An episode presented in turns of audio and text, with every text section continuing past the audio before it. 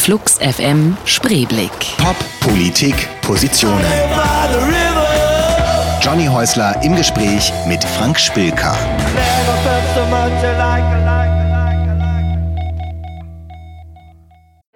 Würde man uns nachts wecken und nach den wichtigsten Bands der Hamburger Schule fragen, drei Bands würden uns sicher sofort einfallen. Blumfeld, Tokotronic und Die Sterne.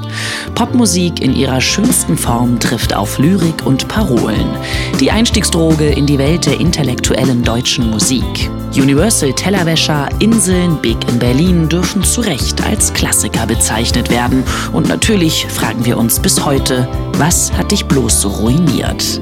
Ob Sternegründer und Frontmann Frank Spilker diese Frage beantworten oder überhaupt noch hören kann, jetzt bei Flux FM Spreeblick.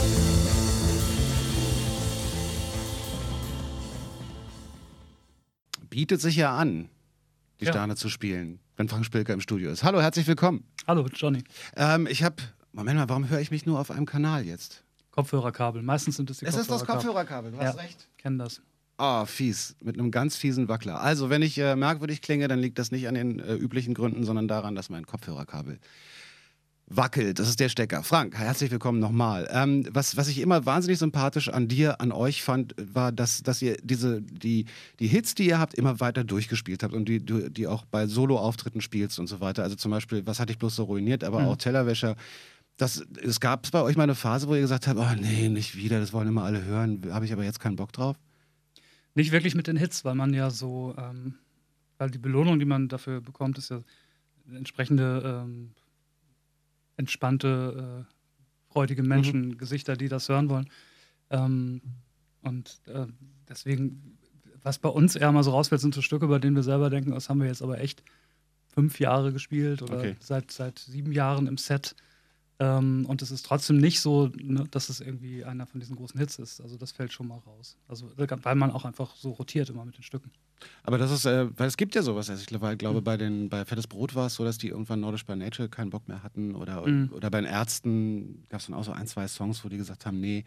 Weil man ja da in, in, in unter Umständen laufen so eine Songs ja dann auch zum Beispiel in anderen Radios, die die anderen Songs nicht spielen oder so. Und weiß ich es halt von Musikern, dass die irgendwann dann gesagt haben, nee, das, das wollen wir jetzt nicht banalisieren oder so. Ja, muss jeder für sich entscheiden. Ich kann dann das teilweise auch nachvollziehen. Also es ist natürlich immer Problem, wenn das, was man irgendwann mal gemacht hat, das überschattet, was einem gerade am Herzen liegt, Mhm. zum Beispiel. Aber ich, da hatte ich nie ähm, das Gefühl, dass es so ist bei den Sternen. Also zumal muss man ja auch sagen, äh, gerade bei euch diese Songs, die vielleicht bekannter sind als andere oder so, Mhm. dem, dem gängigen Radiohörer, dass die auch jetzt nicht so komplett anders sind als die anderen Songs. Insofern. Finde ich zum Beispiel auch, genau. Es gibt nicht diese, diese Hits, die man, äh, Mhm. wie zum Beispiel bei Kiss oder so, ne? wo man sich dann ein Leben lang für schämt. Die spielen im Sommer wieder. Ich bin echt am überlegen, ob ich mir das angucke. Warst du Kiss-Fan jemals? Wie hieß denn noch der Hit? Das ist gerade das. Äh, I was made for loving I was you. made for loving Diese you, genau. Disco-Nummer, die man. Dann machen sie einmal eine Parodie und dann, dann Mhm. äh, wird das der, der Welthit. Das ist natürlich scheiße. Das ist aber auch, glaube ich, schon vielen Bands so gegangen, oder? Habe ich neulich, wieder im Metal-Bereich, aber habe ich gelesen über, ach, jetzt wieder fieses, nicht mal Halbwissen. Irgendeine Slate-Cover-Version von einer amerikanischen Hardrock-Band, die aber überhaupt keinen Bock hatten, die aufzunehmen und sie deswegen absichtlich schlecht eingespielt haben und das war dann ihr größter Hit. Ja, ich glaube, das ist bei Heavy Metal Bands quasi äh, normal, ich, weil, dass man mit der Ballade dann, die man so einmal einstreut oder der letzte Mhm. Song auf dem Album, das sind die klassischen äh, Hit- und, und Erfolgsstories bei Metal Bands, ähm, weil einfach diese normalen Metal-Songs ähm, nicht im Radio laufen, glaube ich. Also sowieso Ja. gar nicht und dann wird eben die Ballade gespielt und das wird dann Hit. Aber jetzt weiß ich immer noch nicht, ob du Kiss jemals gut fandst. Äh, Ich schon, ich war totaler Fan von I Was Made for Loving You. Ich war aber auch zwölf oder so, um das zu meiner Entschuldigung zu sagen. Nein, nein, ich, ehrlich gesagt, ich finde es immer noch gut. Ich finde es auch immer noch gut. Ich bin auch wirklich, sie sind auch live immer noch ein Erlebnis, vor allem, wenn man denkt, sie sind jetzt 70 oder 80 oder keine Ahnung, das ist großartig. Ich glaube nur, sie wissen nicht, was sie tun, so wirklich. Aber ich finde es toll, dass es eine Band gibt auf der Welt, die äh, quasi mit Puppen von sich selber und Merchandise Mhm. mehr Geld verdient als mit ihrer Musik. Wahrscheinlich sind die schon gar nicht mehr auch selber auf der Bühne. Wahrscheinlich sind das auch schon andere Menschen. Ich lese gerade die Bob Mold äh, Biografie, also hier von Mhm. Husker Dü, Mhm. ähm, dem Sänger. Und der schreibt dann auch, dass, wie so viele Amis dann irgendwie, dass er auch in, der- in der Kiss Army war. Mhm. Total absurd. Und ich habe auch keine Ahnung, warum wir jetzt bei Kiss gelandet sind. Ist aber auch nicht so schlimm. Wir machen ein bisschen Musik und dann reden wir endlich über dich und nicht über Kiss. Die Lumineers, äh, Stubborn Love. Family Affair, Sly and the Family Stone, einer der, ich glaube, insgesamt fünf Songs, die Frank Spilker mitgebracht hat. Ähm, da sind so ein, zwei Soul-Nummern bei, ne? Mhm. So richtig Marvin Gaye klassisch. kommt, glaube ich, noch. Genau. Marvin Gaye haben wir noch. Ähm, na gut, Grandmaster Flash ist jetzt nicht unbedingt Soul, aber trotzdem auch großartige Nummer, können wir nachher auch noch drüber reden. Ähm, und das ist schon auch, auch für, für deine Bands, für deine Bands irgendwie eine Basis, die Soulmusik, oder?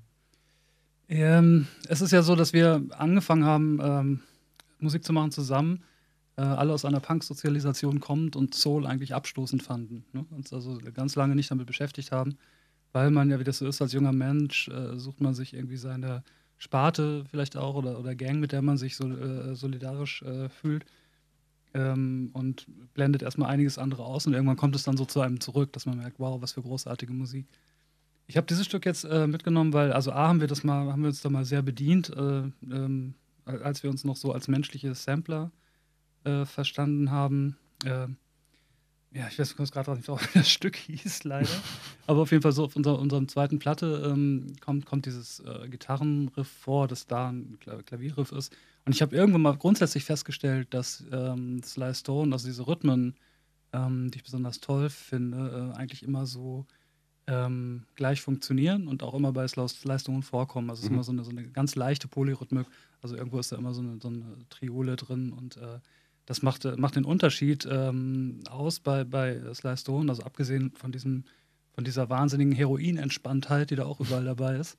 Äh, also selbst wenn der ein Schlagerstück spielt, ähm, ist es immer noch, ähm, hat es immer noch einen Wahnsinnsgroove und eine unglaubliche Wucht.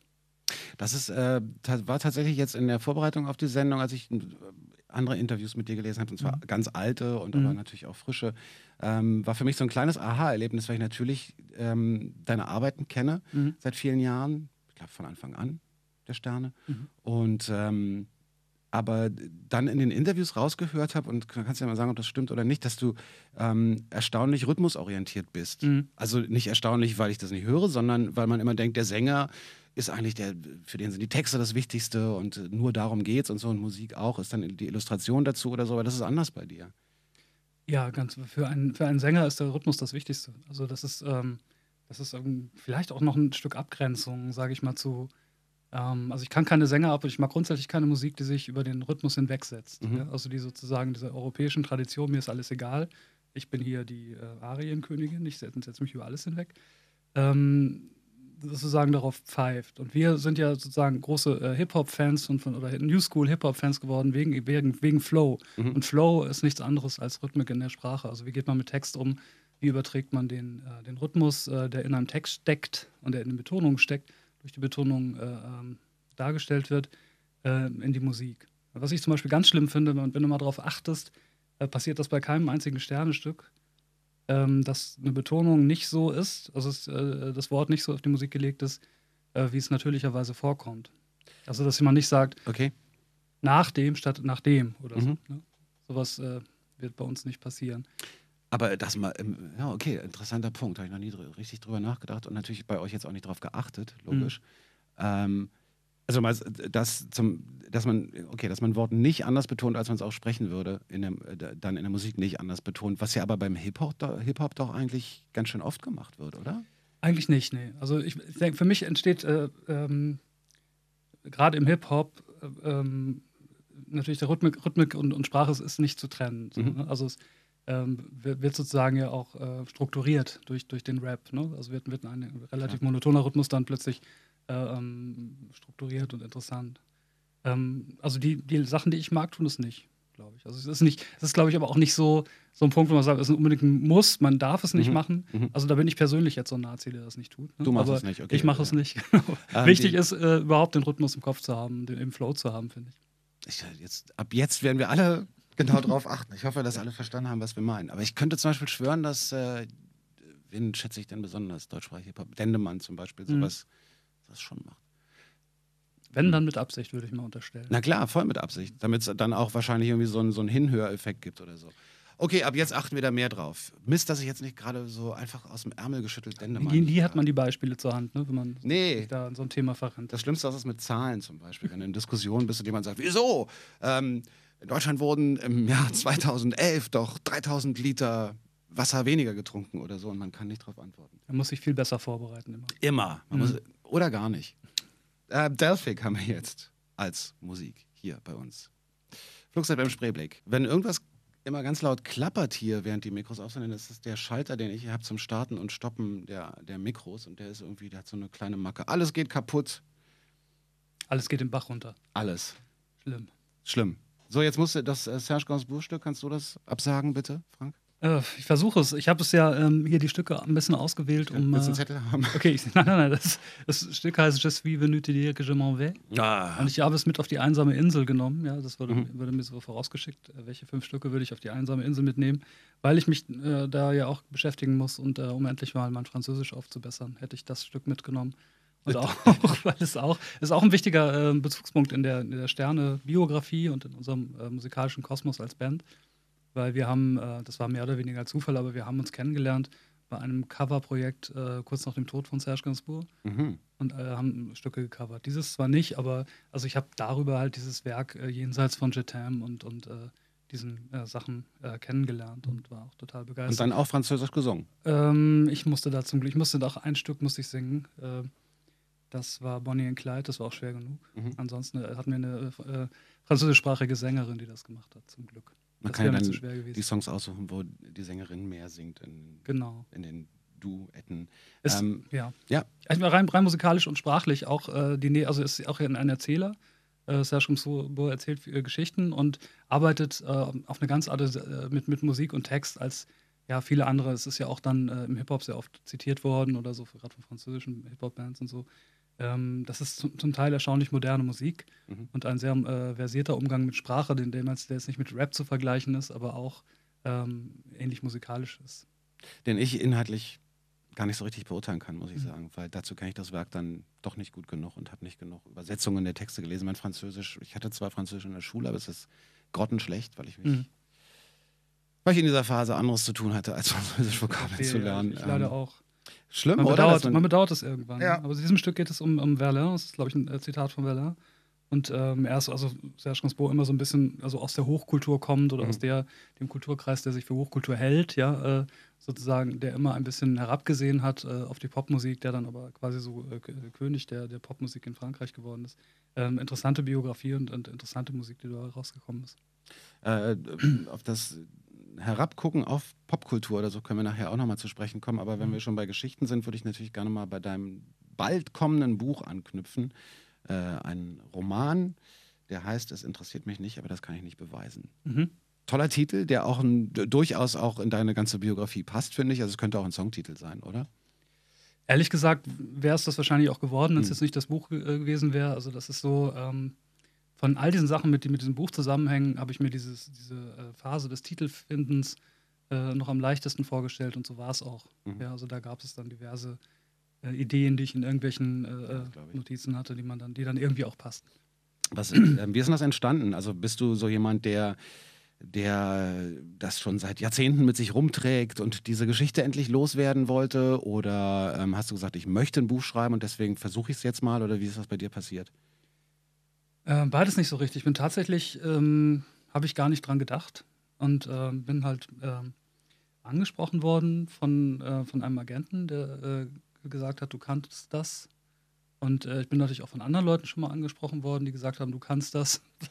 ähm, und irgendwann habe ich es halt geglaubt, sozusagen. Ich habe es Mhm. versucht ähm, und habe dann gemerkt, dass ich schon seit langem meine Geschichte mit mir rumtrage. Okay. Aber ich bin tatsächlich nicht jemand, der, der schon da äh, drei, drei äh, Romane in der Schublade hatte oder Versuche oder angefangene Romane. Ich habe äh, mich mit dem Thema eigentlich, bevor ich jetzt wirklich ernsthaft da das angegangen bin, äh, nicht beschäftigt, weil ich glaube einfach auch, weil ich die, die Musik immer als Ventil hatte und das Schreiben für, für Songtexte.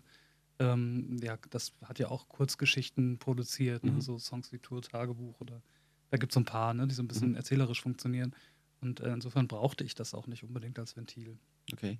Und hast du, war es schwer oder fiel es dir leicht, ein Buch zu schreiben? Ja, schwer ist, also wenn man schwer, ähm, Also entgegen den. Erwartungen. ja, wenn man schwer abgrenzt von Arbeit, war es leicht.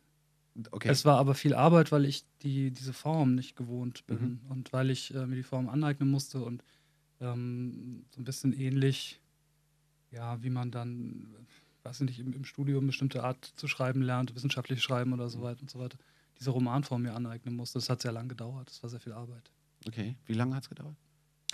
Ähm, ungefähr zwei Jahre. Wenn ich dann aber müsste ich jetzt aber eins auch ausblenden, also vielleicht drei mit den ganzen Vorbereitungen und ersten Ideen. Und, so. und hast du, hast du da, also mich interessiert tatsächlich immer dieser, dieser Arbeitsprozess wirklich. Hast mhm. du da, ähm, ich habe es mal von Nick Cave gelesen, der mhm. gesagt hat, dass er eigentlich, ähm, wo ja alle immer denken, ah, das ist so ein Typ, der hängt wahrscheinlich jeden Abend in der Bar rum und schreibt dann irgendwie seine Zeilen ins Notizbuch oder so, sondern der hat erzählt, dass er sein letztes Buch, was ja so ein, so ein interaktives Ding auch war, ähm, dass es erstens auf Tour fast ausschließlich auf dem iPhone geschrieben hat, was mhm. ich mir wahnsinnig kompliziert vorstelle, so viele lange Texte zu schreiben. Daumen, ne?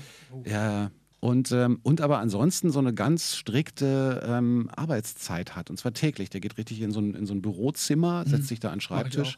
Und das hast du auch so gemacht. Ja, also das ist aber auch, äh, was Songtexte angeht, eigentlich ganz genauso. Also dieses Sammeln von Ideen, mhm. das ist, funktioniert mit dem iPhone oder mit einem, äh, mit einem Bierdeckel in der Kneipe. Also weil man ja nicht ähm, sich vor ein leeres Blatt setzt. Also das, äh, davon rate ich auch jedem mhm. ab. Das ist einfach eine fürchterliche Situation, morgens um zehn, sage ich mal, sich an den Schreibtisch zu setzen und so, jetzt fällt mir was ein. Das ist mhm. Unsinn. Also besser ist es natürlich zu sammeln, wo man geht und steht und äh, ähm, letztlich reicht es aber nicht. Ne? Also letztlich muss man dieses Material nehmen und sich dann doch an den Schreibtisch setzen und irgendwie konzentriert das zusammenbauen. Mhm. Und das ist so eine, also jeder findet, glaube ich, ähm, zumindest habe ich das für mich rausgefunden, dass ich so bestimmte äh, äh, drei, vier Stunden am Tag habe, wo ich am besten funktioniere. Und äh, wenn ich dann länger arbeite, wird es wieder schlechter. So, das ist halt, okay. hat man so seinen Biorhythmus. Aber du hast dann schon eine, ähm, so eine Arbeitsdisziplin auch. Dass du sagst, jetzt. Ja, äh, ja, ja, also klar. Also ich habe insofern, ich, das sieht man ja einfach ähm, daran, dass was dabei rauskommt. Also das ist, äh, wie diszipliniert ich da jetzt letztendlich bin, kann ich gar nicht sagen. Wir hören so viel, so viel Hunger. Like, like, like. Und guck mal, diesmal hat es geklappt mit dem Knopf. Ja. Erstaunlich. Nicht mal darauf kann man sich verlassen, dass er nicht funktioniert. Ach, das ist alles nicht mehr, wie es mal war. Frank Spilker ist zu Gast bei Flux FM Spreeblick. Du bist kein einsamer Mann, ne?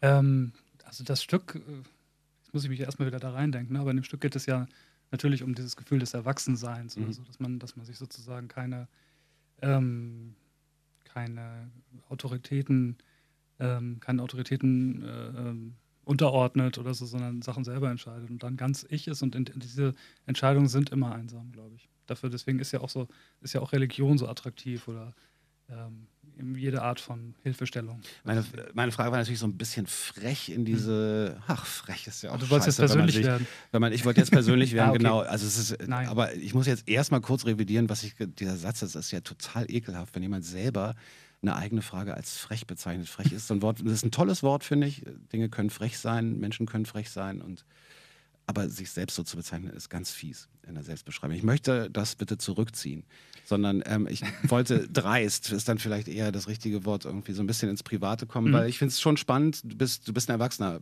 mhm. Mann, du bist Familienvater. Ich habe irgendwo gelesen, deine Kinder sind fast erwachsen, mhm. hast du gesagt. Kann ich fragen, wie alt das wie alt die, die sind? sind 17 und 15. Okay, dann stimmt mhm. das. Ähm, 15 mittendrin in der Pubertät, mhm. besonders spannend. Und ähm, hat das für dich in den letzten ungefähr zweieinhalb Jahrzehnten Sterne, ne, kann man ungefähr sagen. Hat das für dich jemals bedeutet, dass du deinen Musiker oder äh, Teil einer Band-Dasein ähm, jemals neu definieren musstest? Oder hattest du jemals eine Phase, wo du gedacht hast, das oh. ist jetzt anders, Texte zu schreiben als Vater, als Erwachsener, als damals, als wir angefangen haben? Ich würde sagen, dass es ähm, schwer für mich zu beurteilen ist, weil ich ja kein zweites Leben geführt habe, ohne Kinder und ohne Familie. Insofern ähm, ist das ganz schwer zu beurteilen. Ich weiß, dass ich es thematisiert habe. Also es gibt so Stücke wie Ich variiere meinen Rhythmus. Äh, das ist also diese ganz äh, chaotisches, äh, chaotische Zeit, wo wir das zweite Sterne-Album, das zweite, äh, das vierte dann, das, das zweite bei einer großen äh, Major Company gemacht haben und mit unglaublich viel, also Belastung von allen Seiten. Mhm. Ne, Familie auf der einen Seite, ähm, ähm, dann eben Job auf der anderen Seite. Und ähm, ich kann sagen, dass ich zu der Zeit froh war, aber auch, dass es ein Job war äh, dass es nicht quasi eine eigene Entscheidung war, Musik zu machen, sondern äh, gleichzeitig auch eine, äh, eine wirtschaftliche Notwendigkeit. Mhm. Also, also, es passte zusammen. Ganz schwierig wird es, glaube ich, wenn man das, äh, wenn man das dann auch noch sagen, wenn Papa sagt, ich kann jetzt aber nicht für euch da sein, weil ich Musik machen will, ist schwieriger, als wenn Papa sagt, ich kann nicht für euch da sein, weil ich Musik machen muss, um die okay. Familie zu ernähren. So. So, also so ein Konflikt war, war bei mir nur, glaube ich, der Konflikt, den jeder Berufstätige hat. Mhm. Ähm, natürlich muss man sehen, dass man es unter einen Hut kriegt und natürlich ist es eigentlich immer unmöglich. Und hast du, äh, du bist aber nie in die, Ver, in die Versuchung gekommen, eine Kinderplatte zu machen, also Kinderlieder. Dafür fühle ich mich immer noch nicht alt genug. Mal gucken, vielleicht dann äh, mit meinem Sohn zusammen oder so. Viele, viele Menschen, die äh, dann äh, die Musiker sind und Kinder haben, die kommen ja erst dann auf die Idee, wenn sie sich den Markt angucken müssen, was es, also wenn die kleiner sind, jetzt Richtig. mit 15, das ist ja ein anderes Thema oder auch schon ab 10. Aber die kommen ja dann erst in die Versuchung, selber was zu machen, wenn sie sich den Markt der Kindermusik angucken und beziehungsweise anhören und feststellen, dass das doch zu 90 Prozent sehr, sehr grausam ist und dann denken sie, jetzt mache ich das selber. Ähm, ich fand das ja sehr, sehr schlau, dann äh, zum Beispiel von äh, Judith Holofernes bei Ritter Rost mitzumachen. Mhm. Das haben wir auch zum Beispiel immer gehört. Ähm, das sind so, es gibt da so wenige Inseln, wo dann so Geist Absolut, ja, ja, ja. Und ähm, da würde ich auch fast sagen, das könnte ich auch nicht besser. Okay, nein, das ist, das ist dann muss aber. Muss man auch nicht nochmal. Nein, muss man auch nicht. Machen deine Kinder selber Musik?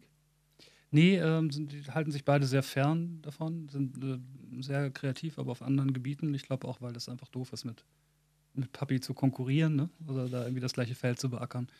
Was Kann aber auch verstehen. doof ist, oder? Man ist, äh, man ist dann in so dieser Situation, dass man sich, hättest du dich dann, hast du dich in, den, in diesen Jahren dann zurückgehalten mit, ich meine, das ist nur mal das, was du tust, du bist Musiker. Ja, nein, ich habe denen alles gezeigt, aber äh, ansonsten eben nicht, zu nichts gedrängt. Also ich bin okay. jetzt nicht so ein, das ist ja auch das, ich bin ja auch kein, kein ehrgeiziger Vater, der sozusagen, bei dem die Kinder das machen müssen, was man selbst nicht konnte oder sowas. Mhm. Ich habe ja das gemacht, ich habe mein Leben mit der Musik und das ist meins. Ähm, ich habe ihnen das nie vorenthalten, habe sie aber auch nie äh, in die Richtung gedrängt. Also ich meine, wer weiß, was da noch kommt, aber fürs Erste ist es so, was sicherlich vielleicht auch mit der Pubertät und so zusammenhängt, dass sie sich da andere Felder suchen, in denen sie mhm. gut sein wollen. Und das ist auch toll. Es gibt ja genug Möglichkeiten, sich auszuleben. Das ist richtig. Mann! Die scheiß Technik! Ich lasse jetzt jemanden kommen, der den Knopf repariert. Ist doch schön, dass es tolle deutschsprachige Popsongs gibt, die man eigentlich gar nicht mehr ankündigen muss oder absagen muss oder ansagen muss. Universal Telewäsche von Die Sterne. Ich tue es natürlich trotzdem, weil Frank Spilker im Studio ist, ähm, worüber ich sehr froh bin. Und wir reden äh, eigentlich gar nicht nur über die Sterne, sondern natürlich über Frank und vor allen Dingen auch, wir müssen noch mal, wir sollten noch mal zurückkommen auf dein Buch, mhm. das äh, im März kommt, weil ähm, du kannst ja auch mal erzählen, worum es geht überhaupt. Also jetzt wissen die Hörerinnen und Hörer, aha, der hat also ein Buch geschrieben, aber wir haben überhaupt nicht darüber ge gesprochen. Worüber hast du denn geschrieben? Tja, ähm, der One-Liner, ne? Das ist immer der. Nö, du hast mehr Zeit. also, da ist so ein Typ. Immer schwierig, wenn man die Arbeit gerade beendet hat. Ja, ist tatsächlich so ein Typ, der, und ich habe äh, versucht, so ein. Ähm, Beispiel zu finden für ähm, eine Situation, die mich halt sehr umgeben hat, immer noch umgibt, äh, nicht mehr so stark, weil sich die, die, das, das Ganze so ein bisschen so, äh, konsolidiert hat. Ähm, all diese Leute in Kreativjobs, die, denen plötzlich der Boden unter den Füßen weggezogen wird und die irgendwie im Nirgendwo landen. Und ähm, meine Hauptfigur heißt lustigerweise Thomas Troppelmann und ist Grafikdesigner. Äh, dem geht das so, weil er gleichzeitig Job und äh, Familie, also Freundin verloren hat. Und ähm, das alles, weil er ähm, sein Leben einfach nicht mehr geordnet kriegt. Also die Kraft nicht aufbringt, bringt, äh, das zu strukturieren und zu sagen, so, das geht eben nicht mehr, ich fange was Neues an. Und mhm. über diese Phase, über diese Lebensphase ähm, ähm, geht dieses Buch, führt über einen Umweg aber äh, zurück in die frühe Kindheit und stellt letztendlich die Frage, ähm, an was kann man sich erinnern ähm, von dem, was einem passiert ist in seiner Biografie? Was ist Geschichte, persönliche Geschichte? Was kann man gar nicht erinnern? Und ähm, wie kann man äh, mit der unsicher, mit, dem, mit der unklaren Frage äh, leben, ähm, was, äh, ja, was man selbst ist? Ne? Ist man das, was man in der Gegenwart ist, oder ist man eben die Summe der, dessen, was einem passiert ist? Und das spielt aber abgesehen von diesen Rückblenden im Hier und Jetzt. Genau. Es mhm. spielt in Hamburg? Es spielt, also es fängt an in Hamburg und dann äh, gibt es eine längere Zugreise bis nach Süddeutschland. Okay. In den Schwarzwald. Und da packst du dann alles rein, was du selber so erlebt hast. Also es ist ja die Frage, die immer auftaucht, wie viel von dir selbst ist da drin, ja, ist ja. aber auch eine logische und auch eine zwingende irgendwie. Ja, es geht zum Beispiel darum, ich habe ähm, eine wichtige Inspiration war ähm, so die, die, Phase, als unsere Kinder, die ja groß sind, ähm, also die Frage im Raum stand, ja also Konfirmation und so, wo, mhm. ich dann, wo mir dann der ganze Scheiß wieder eingefallen ist von Leuten, die versuchen, in der Lebensphase wo man gerade angefangen hat zu denken, wo man gerade sich gerade selbstständig macht, ähm, ähm, gedanklich selbstständig macht, einem diese Selbstständigkeit komplett austreiben wollen. Ne? Und Mhm. zwar auf allen Seiten. Das sind einerseits die Kirchen oder, oder der Staat, also da gibt es ja genug Angebote von Gehirnwäsche. Und, äh, Schule auch, da- oder? In der Schule auch. Die Schule ist auch eine Institution für Gehirnwäsche, genau. Und äh, normalerweise aber auch wenigstens so ein bisschen noch der Aufklärung verpflichtet. Ähm, Mhm. Und naja, aber diese ganzen äh, Versuche sozusagen, den jungen Menschen die, äh, anzugreifen in seinem, seinem Denken, seiner Selbstständigkeit, die ich äh, durchweg unmoralisch finde und die mir selber widerfahren sind, die werden da alle so ein bisschen angesprochen. Wie gehst denn du damit um? Also ich meine, es gibt ja dann diese Institutionen, jetzt ich glaube, Kirche kann man, wenn man will, schon vermeiden. Ähm, äh, zumindest in, den, in, den, äh, in der Umgebung, in der wir leben. Aber wie, wie machst denn du oder wie macht denn ihr das? Äh, ich ich kenne das Gefühl. Also man Mhm. guckt ja dann doch oft einfach so ein bisschen verzweifelt zu, wie Dinge passieren und man ist dann hin und her gerissen, weil du kannst nicht wirklich was dagegen tun. Du kannst Mhm. ja auch den, dem Kind nicht sagen, äh, Schule, voll doof, muss nicht machen oder so, geht einfach nicht. Und ähm, wie macht denn ihr das? Ähm, jetzt muss ich wieder die Elternperspektive einnehmen, weil Mhm. mit dem Roman hat das sozusagen nicht viel zu tun. Das war halt die Inspiration und dann. Okay, äh, sorry. Ich mein schreibe, ich schreibe, nee, nee, es ist total okay, weil das kann man auch so, kann man auch so, äh, da muss ich selber aufpassen, das nicht zu verwechseln, Mhm. sozusagen beim Schreiben.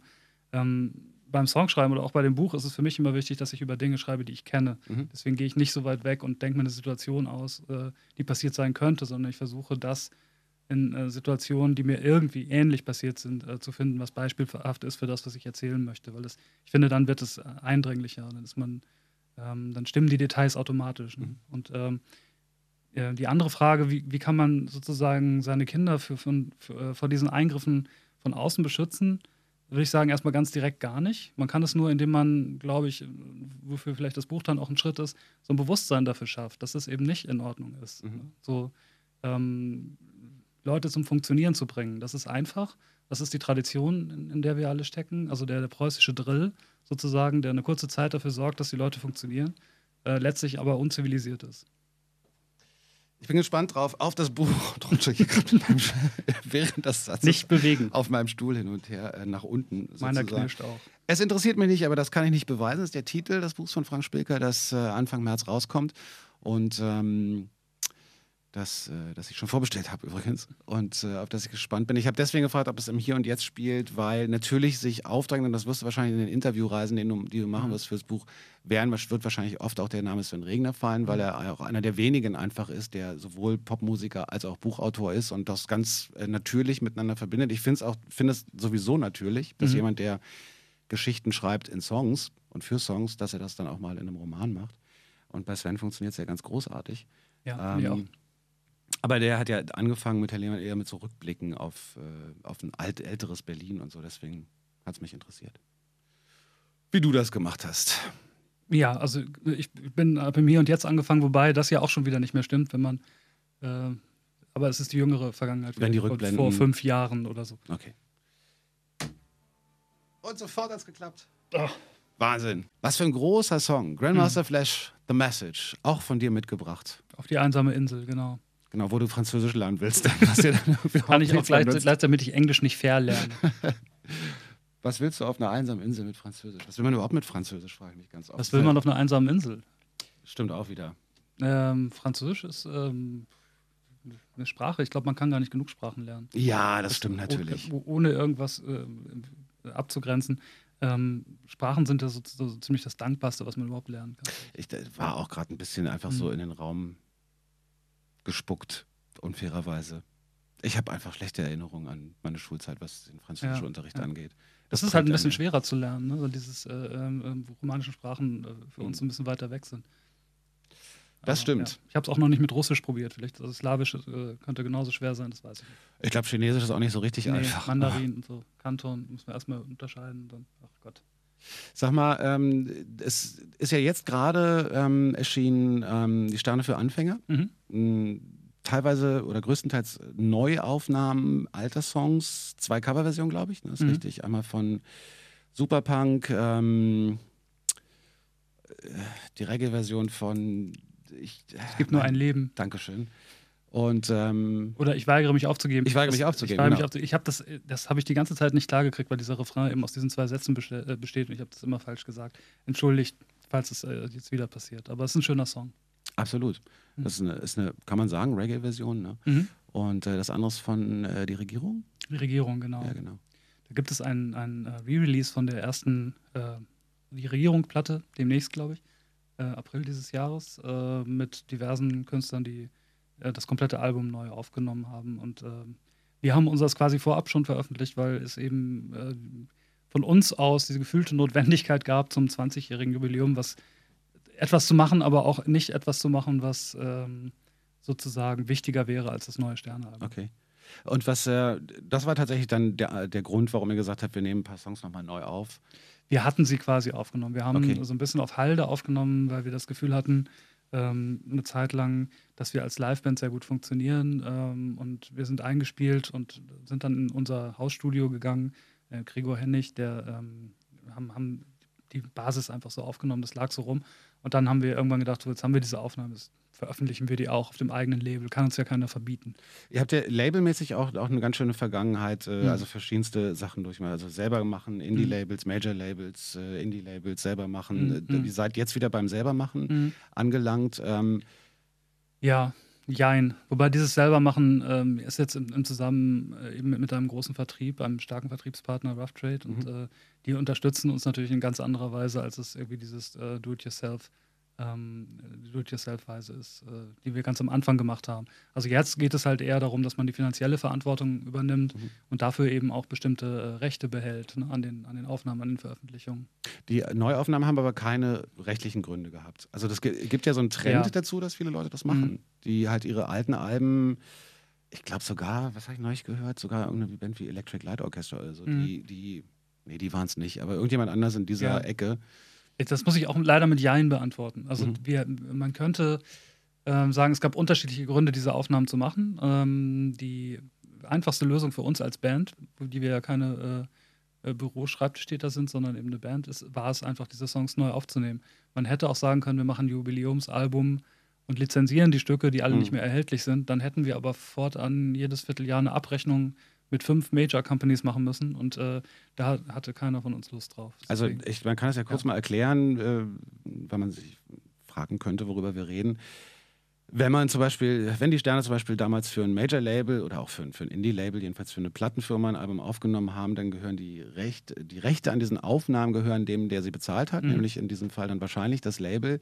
Ähm, und wenn ihr das jetzt selber veröffentlichen wollen würdet auf eurem eigenen Label, dann müsstet ihr es lizenzieren. Genau. Das heißt, ihr müsstet den, ähm, den Rechteinhabern Geld abgeben und das sind Abrechnungen und bla. Und wie du gerade selber gesagt hast, dann Mhm. unter Umständen mit drei, vier verschiedenen Labels. Nicht zu verwechseln mit den Autorenrechten. Das Genau, kriegen ja viele durcheinander. anders. ne? Es geht nur darum, dass Leute die Aufnahmen bezahlt haben und dafür dann für eine bestimmte Zeit, die vertraglich festgelegt worden ist, an diesen Aufnahmen, an genau diesen Aufnahmen beteiligt werden. Das ist ja auch relativ fair. Ich, eigentlich wollte ich natürlich gerne fragen, wie das war, als ihr diese Songs jetzt neu im Studio aufgenommen habt, aber du hast es so ein bisschen schon beantwortet. Eigentlich habt ihr sie wahrscheinlich fast live eingespielt, was ihr sowieso die ganze Zeit getan habt, die Mhm. Songs live gespielt. Wenn man sich die, die Neuaufnahmen, die Re-Recordings anhört, dann stellt man fest, dass erstmal natürlich eine, eine, eine, plötzlich eine Homogenität im Sound da ist, weil es, Mhm. weil es ähnlicher klingt als die alten Originale, Ja, ja, die ja. in verschiedenen Zeiten und Studios wahrscheinlich entstanden sind. Mhm. Ähm, es klingt aber auch alles ein Stück entspannter, was manchmal toll ist. Und manchmal denke ich, ja, es fehlt aber schon noch ein bisschen so der erste Rotz. Ist logisch, klar. Klar. Aber das ist, das ist eben ähm, ähm, auch unmöglich, also beziehungsweise auch, glaube ich, eher peinlich, wenn man äh, versucht, das Alter, also die Mhm. Patina der Songs und, und vielleicht auch der eigenen Stimme oder äh, der, des eigenen Körpers, der auch äh, sich ändert im Mhm. Lauf, äh, Verlauf von 20 Jahren, äh, das zu äh, kaschieren oder zu vertuschen. Also da geht es äh, uns, glaube ich, ähm, da fühlen wir uns alle noch wohl genug mit dem, was wir sind, dass wir nicht so tun müssten, als wären wir was, was wir, was wir nicht mehr sind. So. Und ähm, ich glaube, dass das, ähm, dass man den Songs, ähm, ähm, also diese Neuaufnahmen äh, natürlich nur, un also dass, sie haben ja keine, keine Chance, wenn man das Original liebt. Ne? Ja, ja, wir ja, sind, deswegen heißt es auch für Anfänger. Äh, das ist äh, sozusagen ein Angebot, weil viele dieser Songs sind nicht mehr erhältlich. Ähm, es kommen Leute zu unseren Konzerten, die haben das letzte Album gekauft und haben noch nie was von irgendwelchen Platten aus den 90ern gehört, Mhm. weil sie da vielleicht gerade geboren sind oder so. Ne? Nicht ganz so krass, aber ungefähr. Das kann alles passieren und darum haben wir das so gemacht. Und äh, es ist einfach so, wir schämen uns nicht für das, was die Songs jetzt sind. Also ich glaube, die sind so. Nein, da gibt es auch keinen Grund für. Ne, Also- der eine ist ein bisschen schneller, ne, weil da kein, kein äh, äh, also Inseln zum Beispiel ist ein Mhm. bisschen äh, schneller gespielt live, weil kein, keine Percussion mehr dabei ist, wenn wir es live spielen. Und ähm, der andere ein bisschen langsamer, weil wir, weil wir es nicht mehr drauf haben oder so. Quark. Aber so ist es eben. Gab's da, ist einer der Songs, einer der, sind das alles Songs, die ihr noch live spielt oder ist da auch einer bei, den ihr länger nicht ausgepackt hattet? Nee, ähm, die Songs sind alle zu dem Zeitpunkt, also wir haben es jetzt vor zwei Jahren aufgenommen, glaube ich, äh, Bestandteile des aktuellen Live-Programms mhm. gewesen. Wir haben aber danach ein bisschen aussortiert und spielen die jetzt eigentlich genau die Songs nicht mehr so oft. Okay. Du hast ähm, gerade schon gesagt, man bringt bei den Rechtefragen und so bei Plattenfirmen immer einiges durcheinander. Ist mhm. auch verständlich, weil das ist auch sehr schwierig äh, zu ja, verstehen, ja. finde ich, und sehr anstrengend und nervig. Äh, und damit sind wir dann bei einem Interview, was du, du hast der Taz 2004 ein Interview gegeben, mhm. was ich ähm, jetzt bei der Recherche konnte ich mich daran erinnern, dass ich es damals auch gelesen hatte, ähm, weil es mir deswegen aufgefallen ist, weil du 2004 sprechen wir, dass du da, da schon sehr entspannt warst gegenüber den Entwicklungen im Musikgeschäft. Mhm. Also da gibt es irgendwie so, es gibt schon Berührungspunkte mit den Veränderungen, die stattfinden, auch in der Branche. Weil einmal sagst du, das Buch beschäftigt sich mit äh, dem, wie sich die Welt, die Arbeitswelt für Kreative mhm. ändert. Mhm. Ähm, und du hast aber 2004 schon gesagt, dass ja, vielleicht stirbt das Album als Format, mhm. muss jetzt auch nicht so schlimm sein. Ähm, wir werden sicher auch eine Musikkultur behalten, wenn es halt nur noch um Downloads geht und nicht CDs. Siehst du das heute mit diesem Abstand und mit den Erfahrungen der letzten Jahre, auch als Geschäftsmann mit eigenem Label, immer noch so? Ja, natürlich. Man muss dazu sagen, es gibt ja nichts Wertkonservativeres als das Indie-Publikum, ne? also die, die äh, ähm, sozusagen Indie-Kultur, Landschaft oder so ähm, bei der es immer darum geht, alles muss erhalten bleiben. Vinyl, alles was, alles, was alt ist, ist wertiger als alles, was neu ist und so weiter. Mhm. Und das hat mich immer schon genervt. Und also auch in diesem Interview ging es mir darum zu betonen, dass ähm, man nicht vergessen darf, mein Gott, was für ein Scheiß das war, äh, überhaupt seine Sachen zu verbreiten mhm. zu, zu, können in den 80ern und wie, wie, wie geil das Internet auch ist, äh, was es für Möglichkeiten bietet, mhm. dass man nicht immer nur sehen darf, äh, ähm, wie schlimm das ist, dass jetzt dieses LP-Format äh, verschwindet. Also ich habe jetzt auch ge gelesen, dass äh, die Zukunft könnte ja sein, äh, wenn die Technik sich dahingehend entwickelt, dass man in Zukunft ähm, seine eigene Vinylversion auf einem äh, 3D-Drucker ausdrucken kann, wenn man die äh, Files gesammelt hat und so. Also es muss ja gar nicht verschwinden, aber ich glaube, ähm, erstmal war an, an dem Punkt wichtig zu sagen, pass auf, Leute, was hier vor sich geht, ist größer und wichtiger als, als diese blöde äh, Vinyl- und äh, MP3-Diskussion. Und was klingt jetzt besser, sondern da verändert sich die ganze äh, Musikkultur und es kann auch Chancen äh, beinhalten. Das muss nicht alles schlecht sein. Frank Spilker ist zu Gast bei Flux FM Spreeblick. Und wir haben gerade so, als die Musik lief, haben wir überlegt, was fehlt denn thematisch noch jetzt für diese Show? Und ähm, gesagt, lass uns noch über Popkultur in Deutschland reden. Ich habe den Eindruck, dass ich da dauernd drüber rede. Das liegt aber nur daran, dass, dass, dass wir da thematisch in dieser Show hier ganz häufig drauf kommen, weil wir natürlich äh, auch häufig Menschen haben, die im Bereich der Popkultur arbeiten. Und ähm, da gibt es dann immer den Punkt, wo wir alle wehmütig werden, weil, ach, Popkultur in Deutschland wird mit Füßen getreten und äh, wird gar nicht so richtig äh, ernst genommen oder wird nicht so hoch geschätzt wie, ähm, wie andere Teile der Kultur oder die, die angeblich ähm, ernsteren Musikteile der Kultur. Mhm. Reißt du dich da ein oder bist du durch und durch glücklich mit dem, wie Popkultur in Deutschland stattfindet? Ähm, das ist ja, da müssten wir auch ein größeres Fass aufmachen. Ne? Ich glaube, es gibt zwei Seiten. Es gibt einmal so eine Tradition, ähm, eine konservative Vorstellung von Kultur, die ähm, sich auch widerspiegelt in der Gesetzgebung, in der Verteilung der Gelder, Kulturetats und so weiter, mhm. äh, die Popkultur komplett nicht berücksichtigt. Das ist schon, das ist richtig. So, es ist so, ähm, das ist ein Problem ähm, jetzt ähm, und eigentlich auch schon seit längerem. Da muss sich was ändern, weil es nämlich auf der anderen Seite so ist, dass letztendlich Popkultur alle anderen Formen durchdringt. Und mittlerweile kann man eigentlich sagen, alles ist Pop. Ja, also im Theater oder so, mhm. Polish ist Pop, äh, ähm, Schorsch Kamerun ist Pop. Äh, mhm. Die moderne äh, Vermittlung von Kultur oder auch von komplexen Gedanken, sage ich mal, von, von äh, komplexen Themen in der Kultur ist, äh, äh, ist Pop. So. Oder ist das, was man früher Pop genannt hätte. Und deswegen ähm, funktioniert diese Abgrenzung in ganz vielen Bereichen nicht mehr.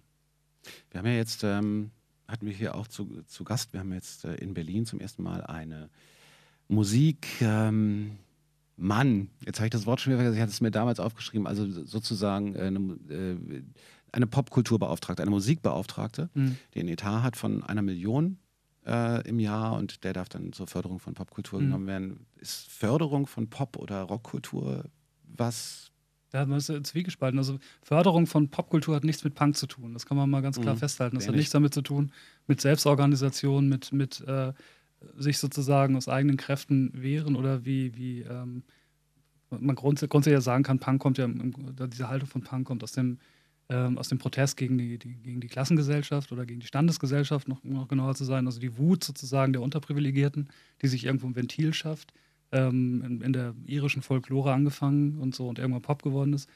Ähm, und damit, das, das kann man mit Förderung nicht, äh, Mhm. glaube ich, nicht, nicht in den Griff bekommen. Ähm, ich glaube äh, trotzdem, dass es so ist, dass eben durch diese, dieses ganze Fundament, also das, was wir mal kennengelernt haben als Popkultur, ähm, also Indie-Kultur, ähm, dadurch, dass man mit, mit tausend verkauften Platten irgendwas noch, doch noch auf die Beine stellen kann, Mhm. wofür sich äh, kommerzielle äh, Leute dann nicht interessieren, ähm, dass das jetzt alles verloren geht, ist ganz schade. Und ich glaube schon, dass man da äh, mit, mit öffentlichen Mitteln oder so ähm, was erreichen kann, wenn es, es sollte ein öffentliches Interesse sein, dass Kultur ähm, auch eben in feineren äh, oder sag mal weniger, mengenmäßig weniger relevanten Bereichen entsteht und auch bleibt. Also dass das nicht alles verschwindet, weil das eine sehr arme Welt wird. Wir hatten äh, in, dem, in dieser anderen Sendung auch kurz äh, das Gespräch dann genau bei, dass es halt, dass Förderung natürlich nicht funktioniert für Anti-Establishment, Mhm. Popmusik und so und haben dann gesagt, aber gibt es die überhaupt noch? Ähm, fallen dir deutschsprachige Bands ein, die du als Anti-Establishment bezeichnen würdest? Jetzt mal abgesehen von, von den, ähm, sag ich mal jetzt ein bisschen böse Punk-Klischee-Bands. So gibt es ja auch noch. Also ich glaube, dass, dass die, ähm, also sag mal so, Gangster-Rapper oder so auch Anti-Establishment sind. Ich Was ist denn das mit so Rechtsbands? Ja, äh, im gewissen Sinne auch. Also natürlich, äh, ähm, rechts bedeutet äh, für, mich äh, eigentlich immer das Recht des Stärkeren vertreten. Mhm. Also das muss man jetzt mal so jetzt als Pol formulieren. Ähm, sozusagen ist das dann äh, der Protest des Bösen, ne? also der, der, des abgrundtief Bösen gegen die, gegen die Zivilisation, gegen das äh, Abstrakte und so weiter. Und ähm, wenn, wenn du das so sagen willst, wenn du sagen willst, es ist Protest gegen Establishment, das stimmt das. Aber dann, wenn ich das sage, möchte ich damit nicht sagen, dass ich das Establishment unterstütze. Das ist irgendwie. Das ist, das ist in dem Bereich, ja, da muss man super aufpassen, weil in Ja, dem ja. Bereich ist es eine ganz, ganz schwierige Diskussion, Mhm. weil ich Mhm. nämlich befürchte oder ahne oder glaube, dass der Erfolg von so ähm, rechtslastigen Bands, also von, von äh, politisch rechtslastigen Bands, den es ja gibt, Mhm. ähm, dass der darauf basiert, dass die halt diejenigen sind, die die Leute irgendwo, also gerade junge Leute noch irgendwo abholen, nämlich so, ah, die können euch gar nichts sagen und so. Das, Das, ist, ja eine, ganz Strategie, oft ist so eine Strategie. Das ist genau. eine Strategie äh, äh, von- von rechts, sozusagen Einfluss, mehr Einfluss zu gewinnen, als also nur bei den Idioten, die sie sowieso schon haben. Ja. Klar. Und ähm, auch ein ewiger Kampf, den verfolge ich seit 30, 40 Jahren. Mhm. Und äh, was mich aber am meisten fertig macht, sind, sind nicht diese rechten Ideologen, die natürlich irgendwie in ihrer Verbohrtheit und Dummheit ähm, meinen, dass sie auf dem richtigen Weg sind, sondern was mich ähm, ehrlich gesagt immer mehr ähm, empört, sind Leute, die so, sag mal, dieses rechte Umfeld so kommerziell mitnehmen. Ja, Fies, ohne, oder? Ja, ohne, ohne dezidiert recht zu sein, aber wissen, mit welchen Signalen man sozusagen die Leute kriegt, dass sie einem seine Platten kaufen. So. Das ärgert mich, weil ich finde, dass es ein gefährliches Spiel ist. Absolut. Und ich bin ganz froh, dass du genauso wie ich absichtlich keine Namen nennst. Aber das wird wahrscheinlich über. Ja, das ist ja auch schwer, jemandem was zu unterstellen, aber ich glaube, alle wissen, was gemeint ist. Genau. Ähm, wenden wir uns noch erfreulicheren Themen zu zum Abschluss dieser Sendung, ähm, die, die im Flug vergangen ist, dank äh, eines tollen Gesprächspartners. Ähm, du hast ein aufregendes Jahr wahrscheinlich vor dir mit dem Buch. Da werden jetzt erst wahrscheinlich die ganzen ähm, Interviewreisen und so weiter auf dich zukommen oder machst du die gerade schon? Also, das ist sozusagen jetzt mein erstes Gespräch in der Öffentlichkeit über Yes. das Buch. Ne? So, ähm, richtig losgehen tut das jetzt ähm, zur Buchmesse in Leipzig dann, wenn das Buch rauskommt.